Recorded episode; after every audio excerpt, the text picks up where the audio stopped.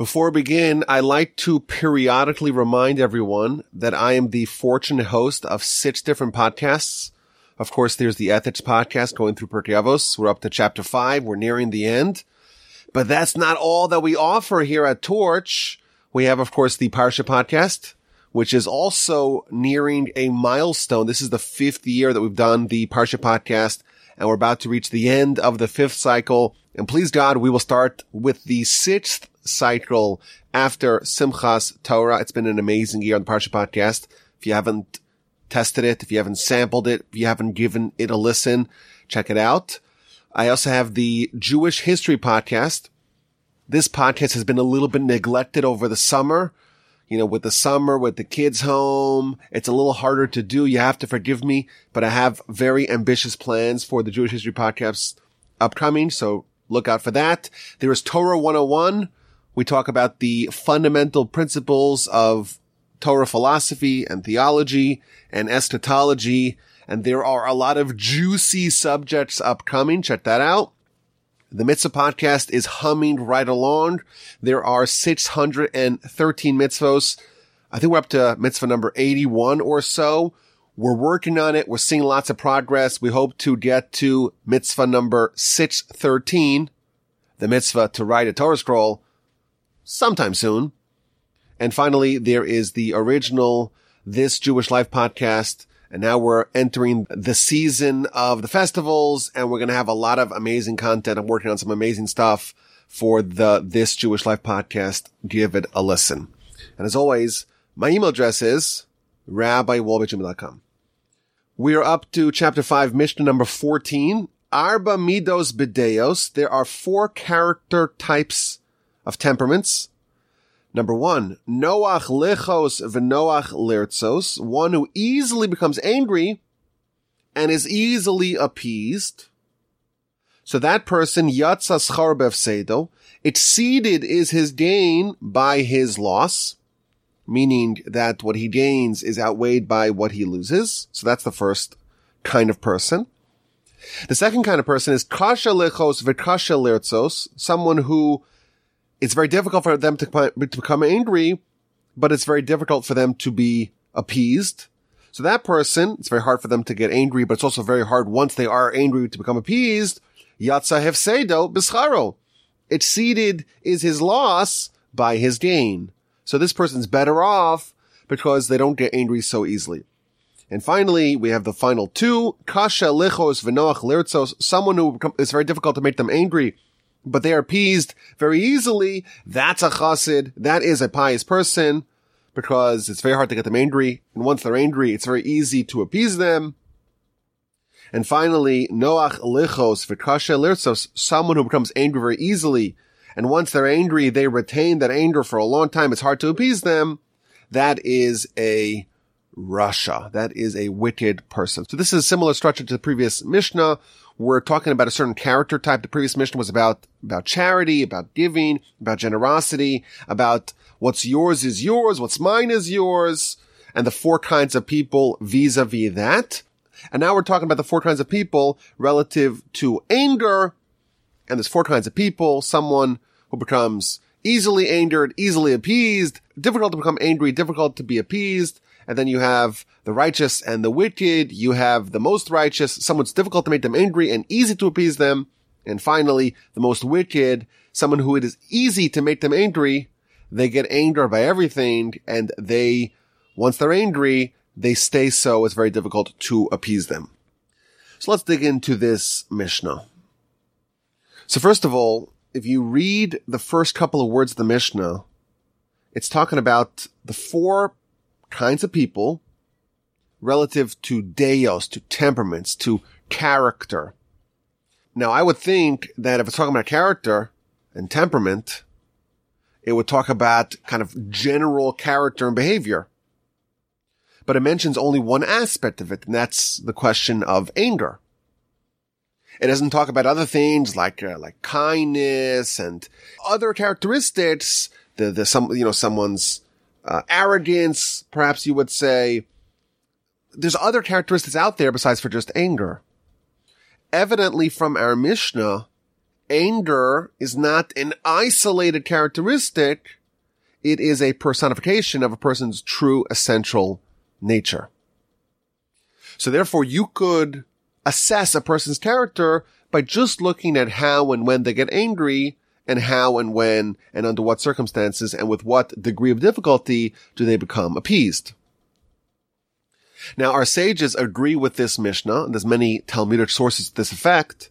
So for example, the Talmud says that if someone gets angry, it's akin to them worshiping idols. Now, of course, worshiping idols, that is a total repudiation of faith. That's equivalent to abandoning all of Torah. And the Talmud says that someone who gets angry is akin to someone who does idolatry. Moreover, the Talmud in the book of Nedarim, page 22a says, someone who gets angry, even the Shekhinah, even the divine presence has no value to them. Moreover, the Talmud, again in that same location, tells us someone who gets angry, all manner of Gehennom control them. All different types of purgatory are their lot and destiny. Now, I think this is interesting. We're talking about anger here, and anger is an emotion that I think most of us have experienced. It's certainly something that we see a lot in day to day life. It's perhaps something we struggle with in our quest to improve our own character. And before this Mishnah, if we were to have to make an assessment, we would say, well, anger, it kind of happens. It's very natural. Everyone gets angry at some point. It's not so bad. You look at the Talmud, and the Talmud says you get angry. It's like you're worshiping idols. It's a crazy thing. The gulf between how we would assess it and how the Torah assesses it, it's quite large. You know, I was thinking one of the takeaways of the pandemic is that tiny little things can have huge consequences. You know, someone sneezes. And now we've all been conditioned to think, oh no, there's maybe like a hundred million viruses that were just sent into the ear and they're scattered everywhere. And who knows what diseases they contain and how it's going to affect everyone. There's like a new sensitivity, I feel like, to the world around us. And the little things, the innocuous things, the things that really wouldn't have registered very strongly earlier, now we have this heightened sensitivity and all the little things, we now view them as being very important. And I feel like this is similar to the way the Torah is trying to condition us on a spiritual level. So for example, the Talmud famously tells us that it is better for you to jump into a fiery furnace to die than to whiten your friend's face publicly. If you embarrass someone publicly, it's like you killed them because their face gets red and it gets white and they're as white as a cadaver. And it's better for you to die than to do that. Now we would say, you know, to embarrass someone publicly, it's not a nice thing to do, but it's not like murder. Says the Talmud, this tiny little thing that maybe we would think is small and innocuous, it's actually very big. And here the Talmud tells us, if you get angry, that's akin to idolatry. That means that the Shekhinah, the divine presence, holds no weight, carries no water for you. That means that you are destined to have all manners of Gehenna. There's a similar idea here that we're being trained that the small little things are sometimes concealing something quite nefarious. Now, what is the idea here? Why is anger so bad? Why is it equivalent to idolatry? Why does it portend that the person is going to have all manners of Gehenna to pay for this anger? Why is anger so bad? So the commentaries tell us a very deep idea.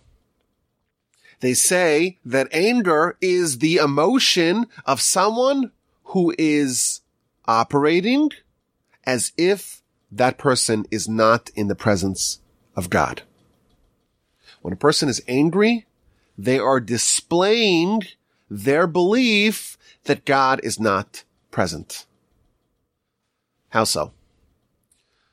If you believe in God, and you believe He's involved in our lives, and you believe that things that happen to you are not by chance, it's not just coincidence, you believe that the Almighty is actually involved in your life and in your world, and something bad happens to you, and you immediately pin it on a person, you're ignoring God.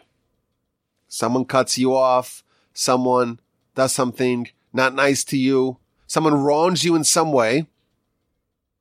If you are a believer, you think about God, God wanted me to have this pain. God wanted me to learn this lesson. God wanted me to develop this patience.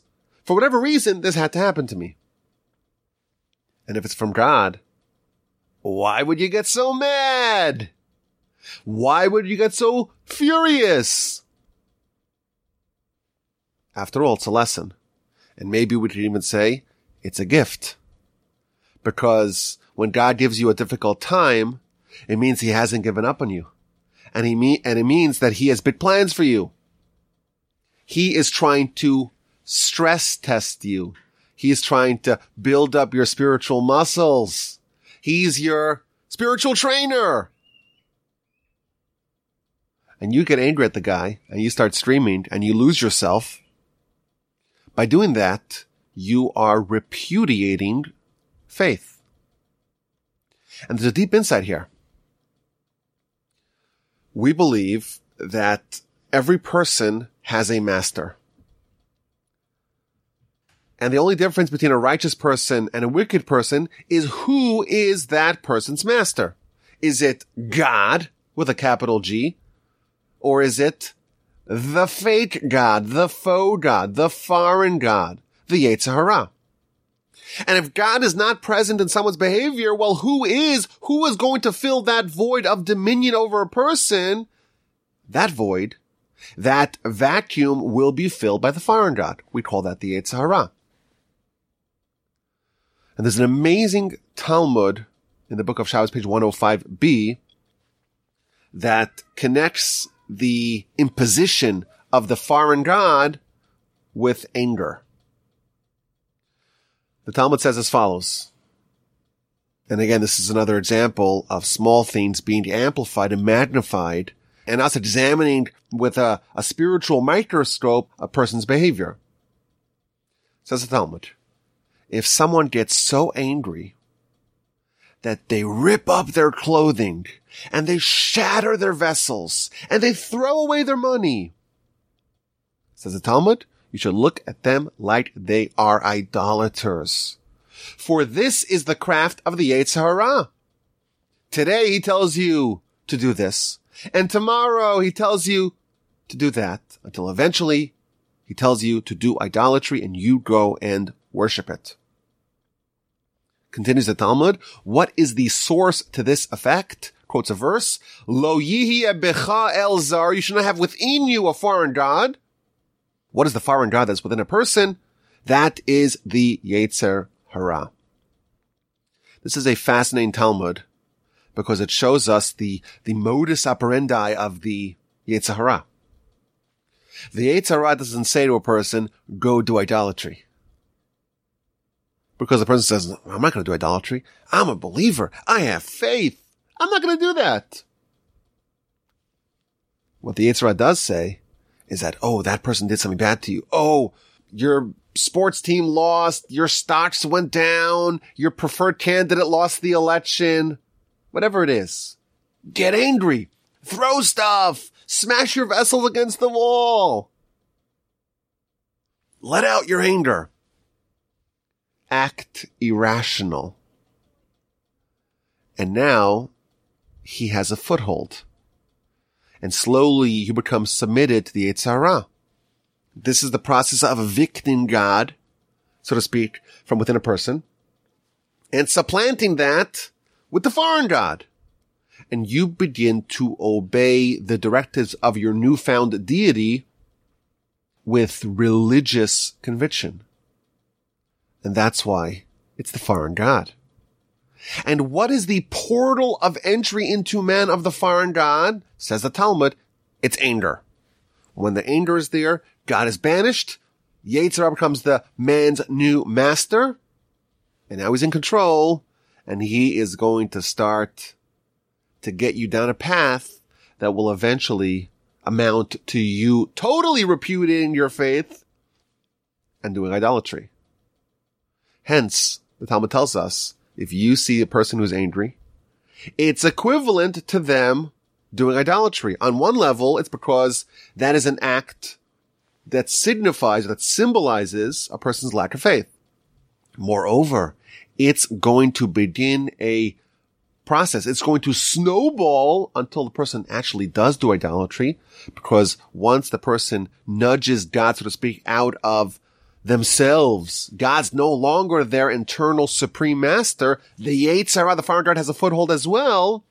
Before you know it, that will amount to actual idolatry. And that's why the Talmud tells us that all manner of Gehennom is this person's destiny.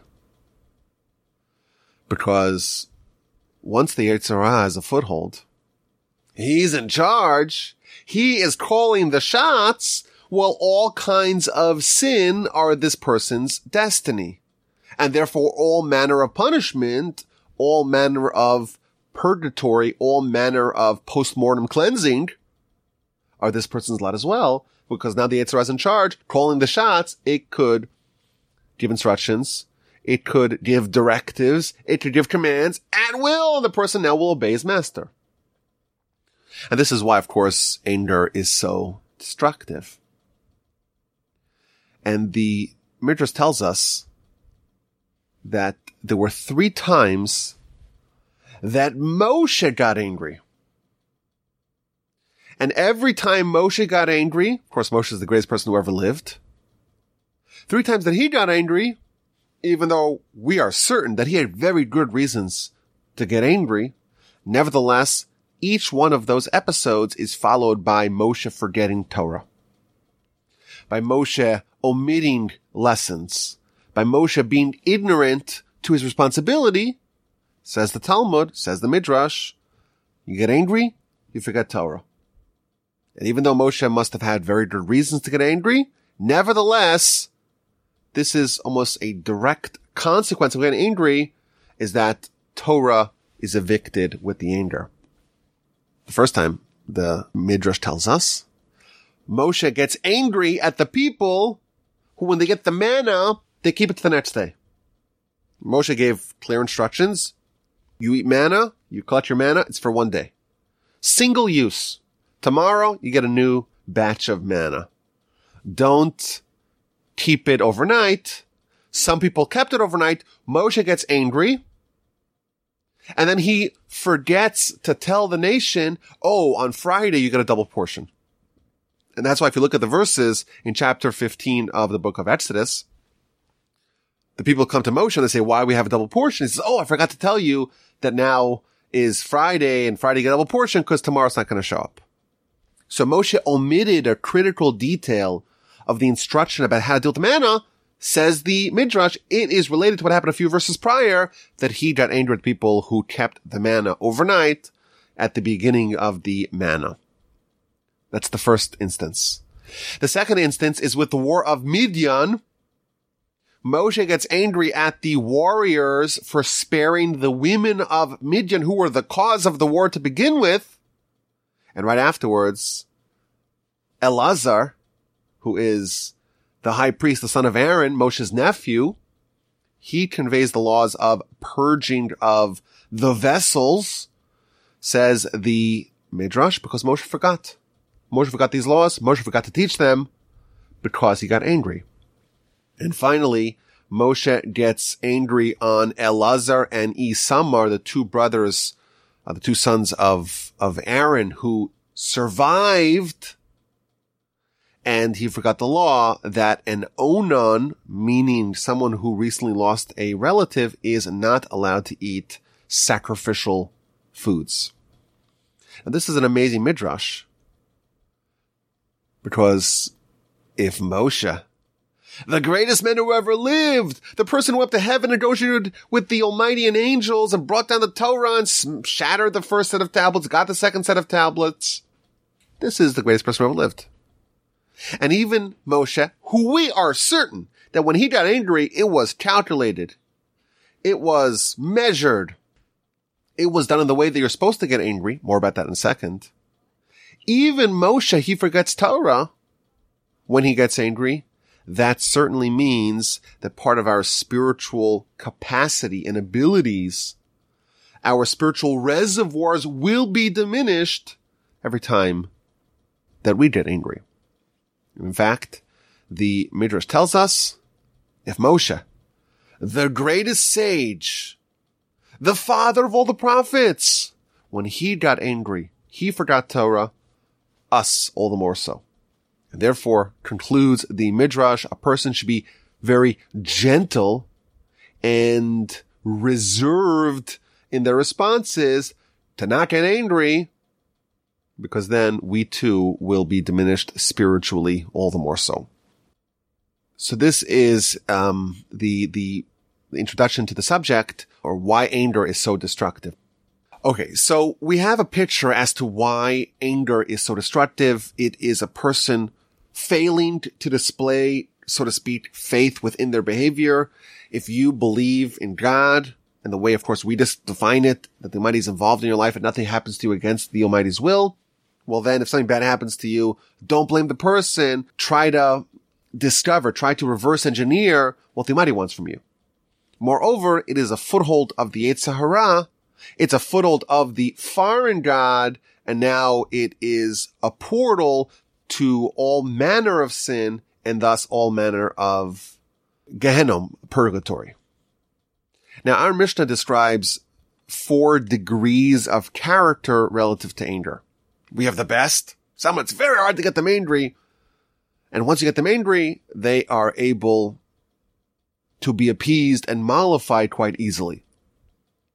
And then there's someone who's good, who's, it's really, hard to make them angry, but it's really hard to appease them. It's good. It's not great, but it's good. And then someone who's bad. It's not awful, but it's, it's still bad. That's someone who gets angered very easily and gets appeased very easily. And then there's the worst, the Rasha, the wicked person, someone who gets angered very easily and is appeased very difficultly.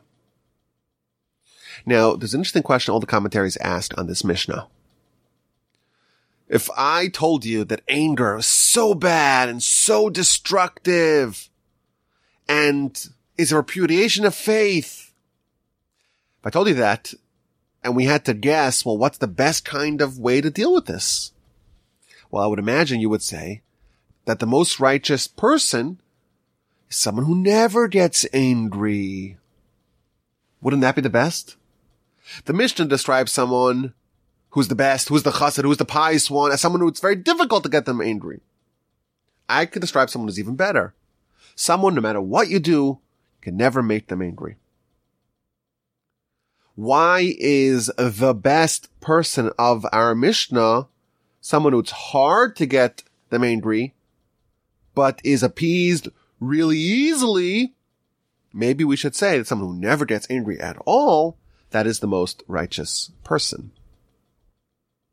And the commentaries explain that indeed the most righteous person is someone who it is hard to get them angry, but not impossible. Because anger and vengeance and aggressiveness and having a very sharp response is sometimes appropriate.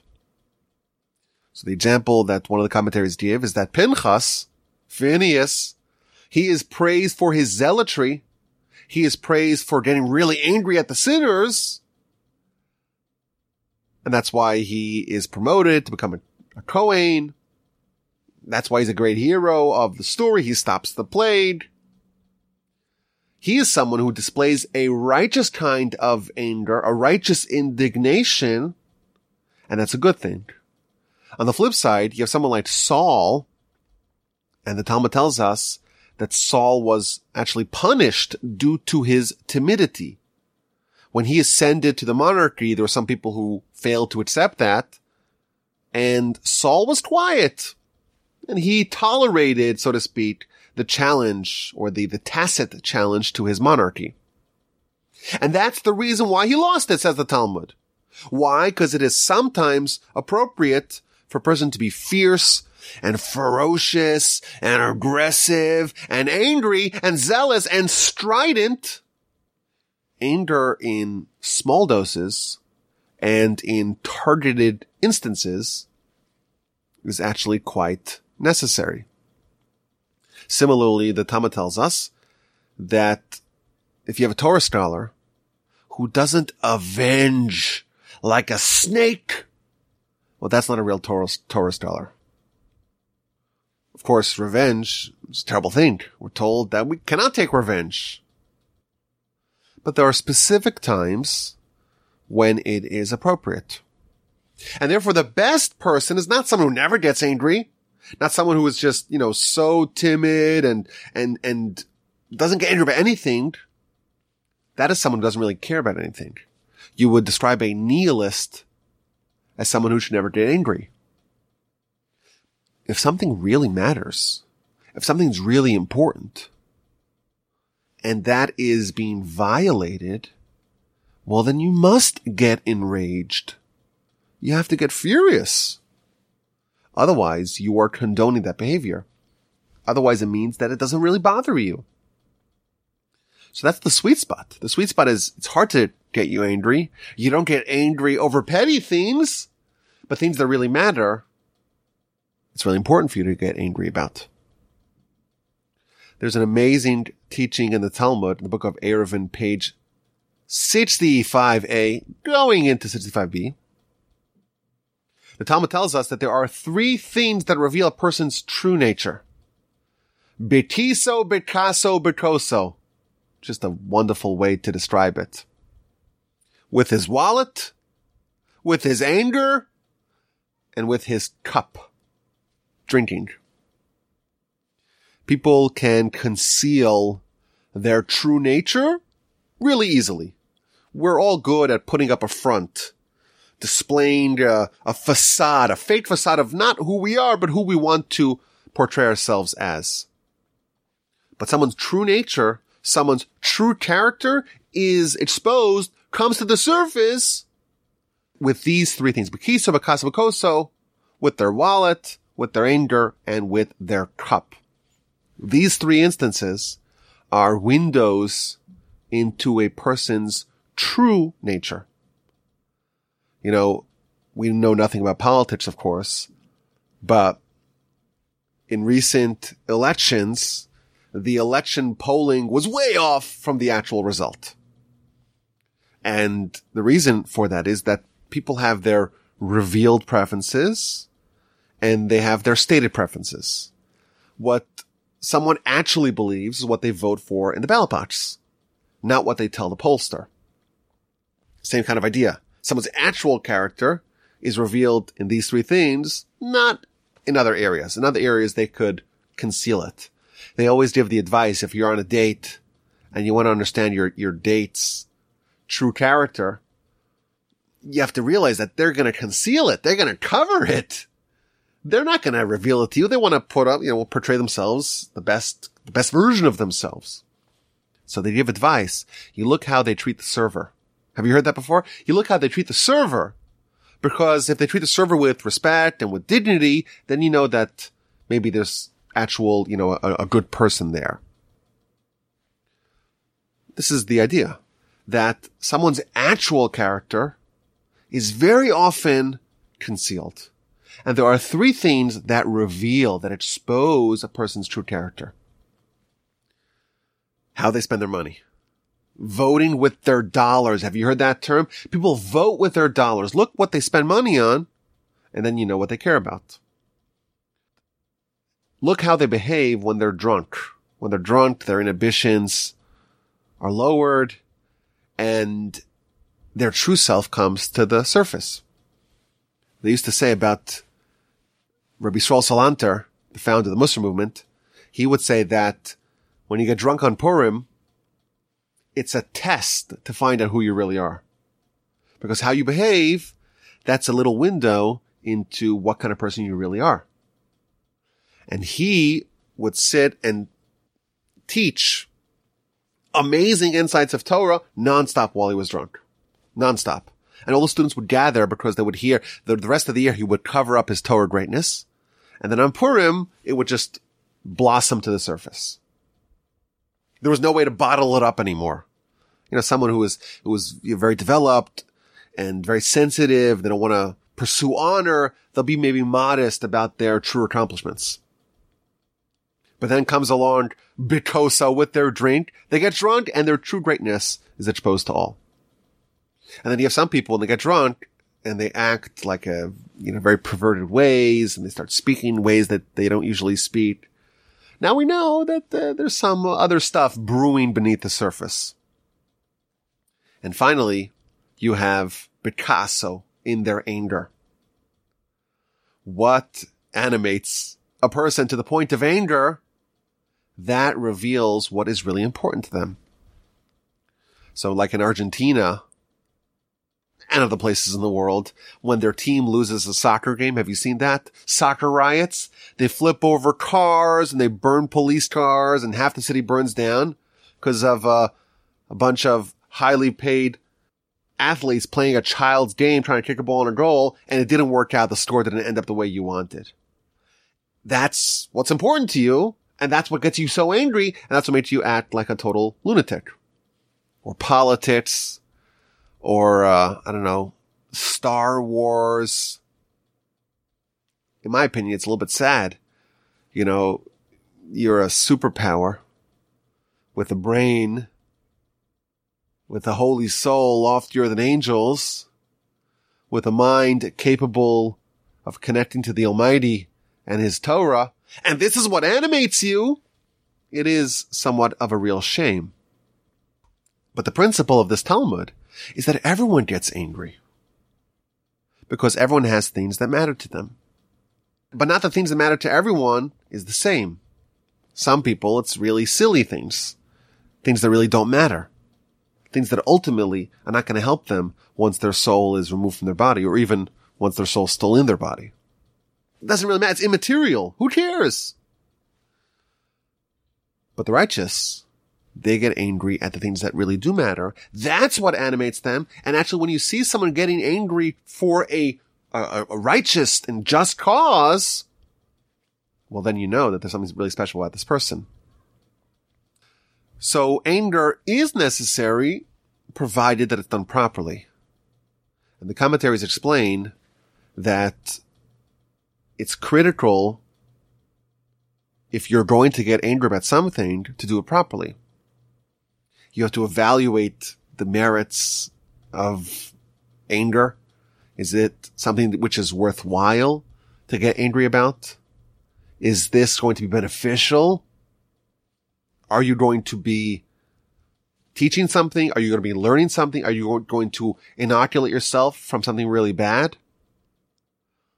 Also, the commentaries add, it's important to not be instinctual about it, to be deliberate about it, to kind of be in control of your anger and not be out of control.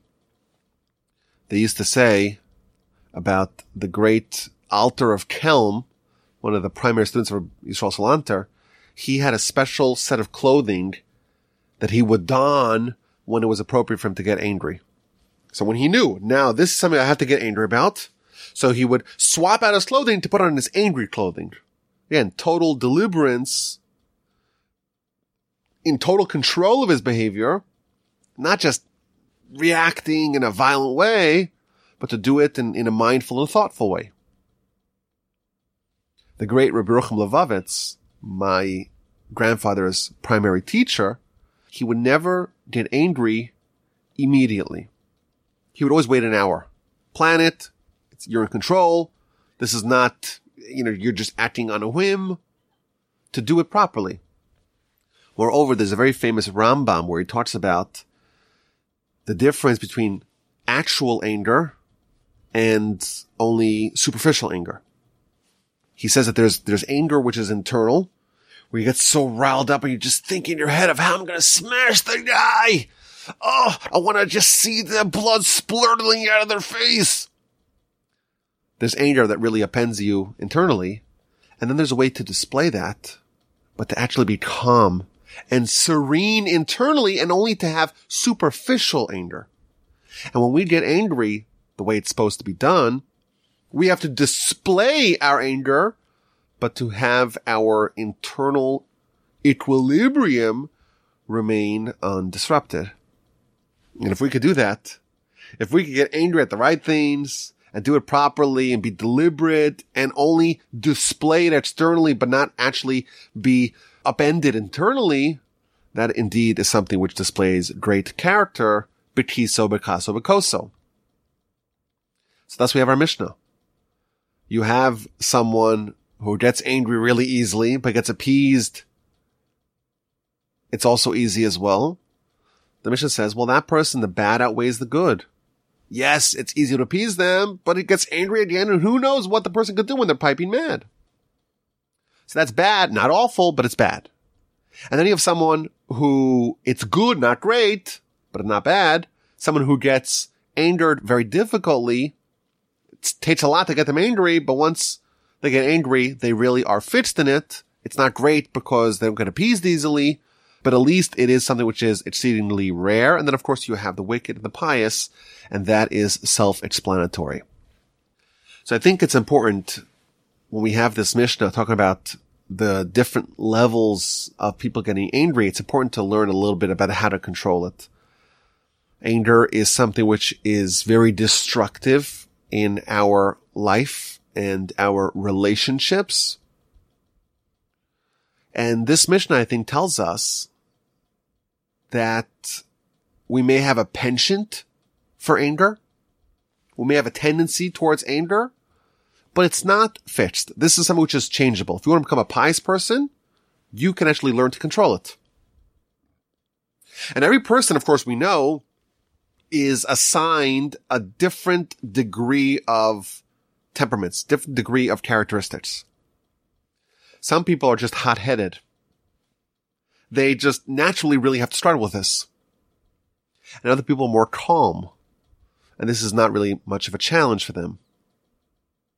I remember once I was in shul and I walked into the kitchen once and I saw a guy, he was holding two pieces of briskets in his hands, one in the right hand and one in the left hand. And he was munching on them. So I walked over to them. I said, um, you're really enjoying the brisket, huh? It was like a middle of davening. It was like really strange to see someone eating brisket like that with their hands. So he told me something which is uh, really hard to get out of your head. He says some people lust after women. And some people lust after food. That's what he tells me. Everyone has their different yetzer haras. Everyone has their different challenges. Some people have one challenge. I really love the food. And he's holding the brisket, one in each hand. So with respect to anger, it's like that as well. Some people are just given a greater challenge in this area than others. Some people, this is not much of a struggle for them, and others it is. But regardless, it's something that we have to learn to harness and to be in control of. And my grandfather, blessed memory, he would say that the very first step of a person learning to manage and control their anger is learning to develop patience. Patience is the key to controlling anger. In fact, the Hebrew word for patience, savlanut, is the same word that is ascribed to Moshe and to Joshua, the first two leaders of our people.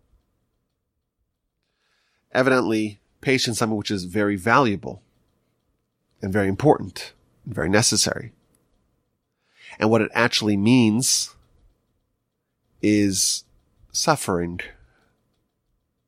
The way to achieve patience and thereby to develop the control over this very powerful emotion of anger is to learn how to deal with pain.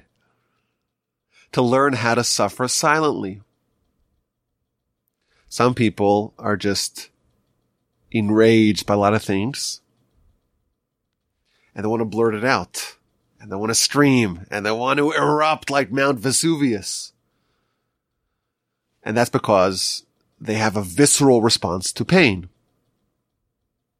The way to control it is to learn not to avoid the pain, but to accept it, to bear it, to learn to just be comfortable with a little bit of pain.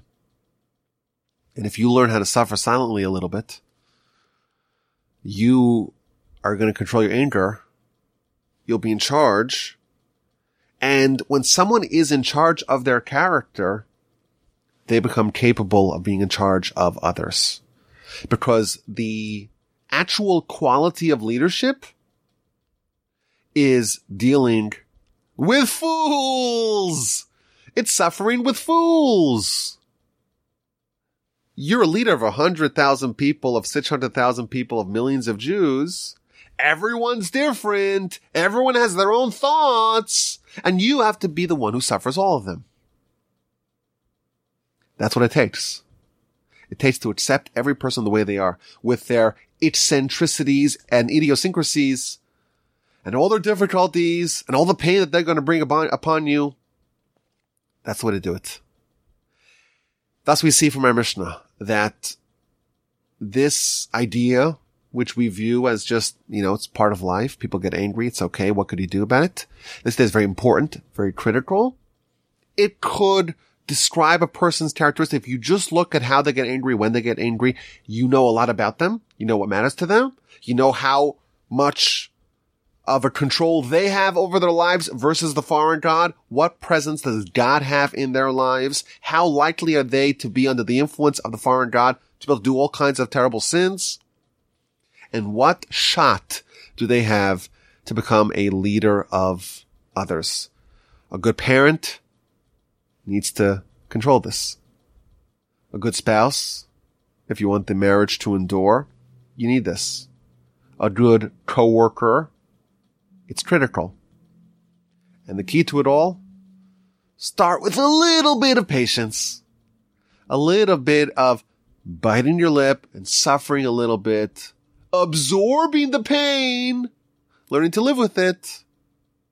That is the key to embarking on the path to become a righteous person. I thank you for listening. My email address is rabbiwolbe at gmail.com. Send me your questions, your comments, and your feedback.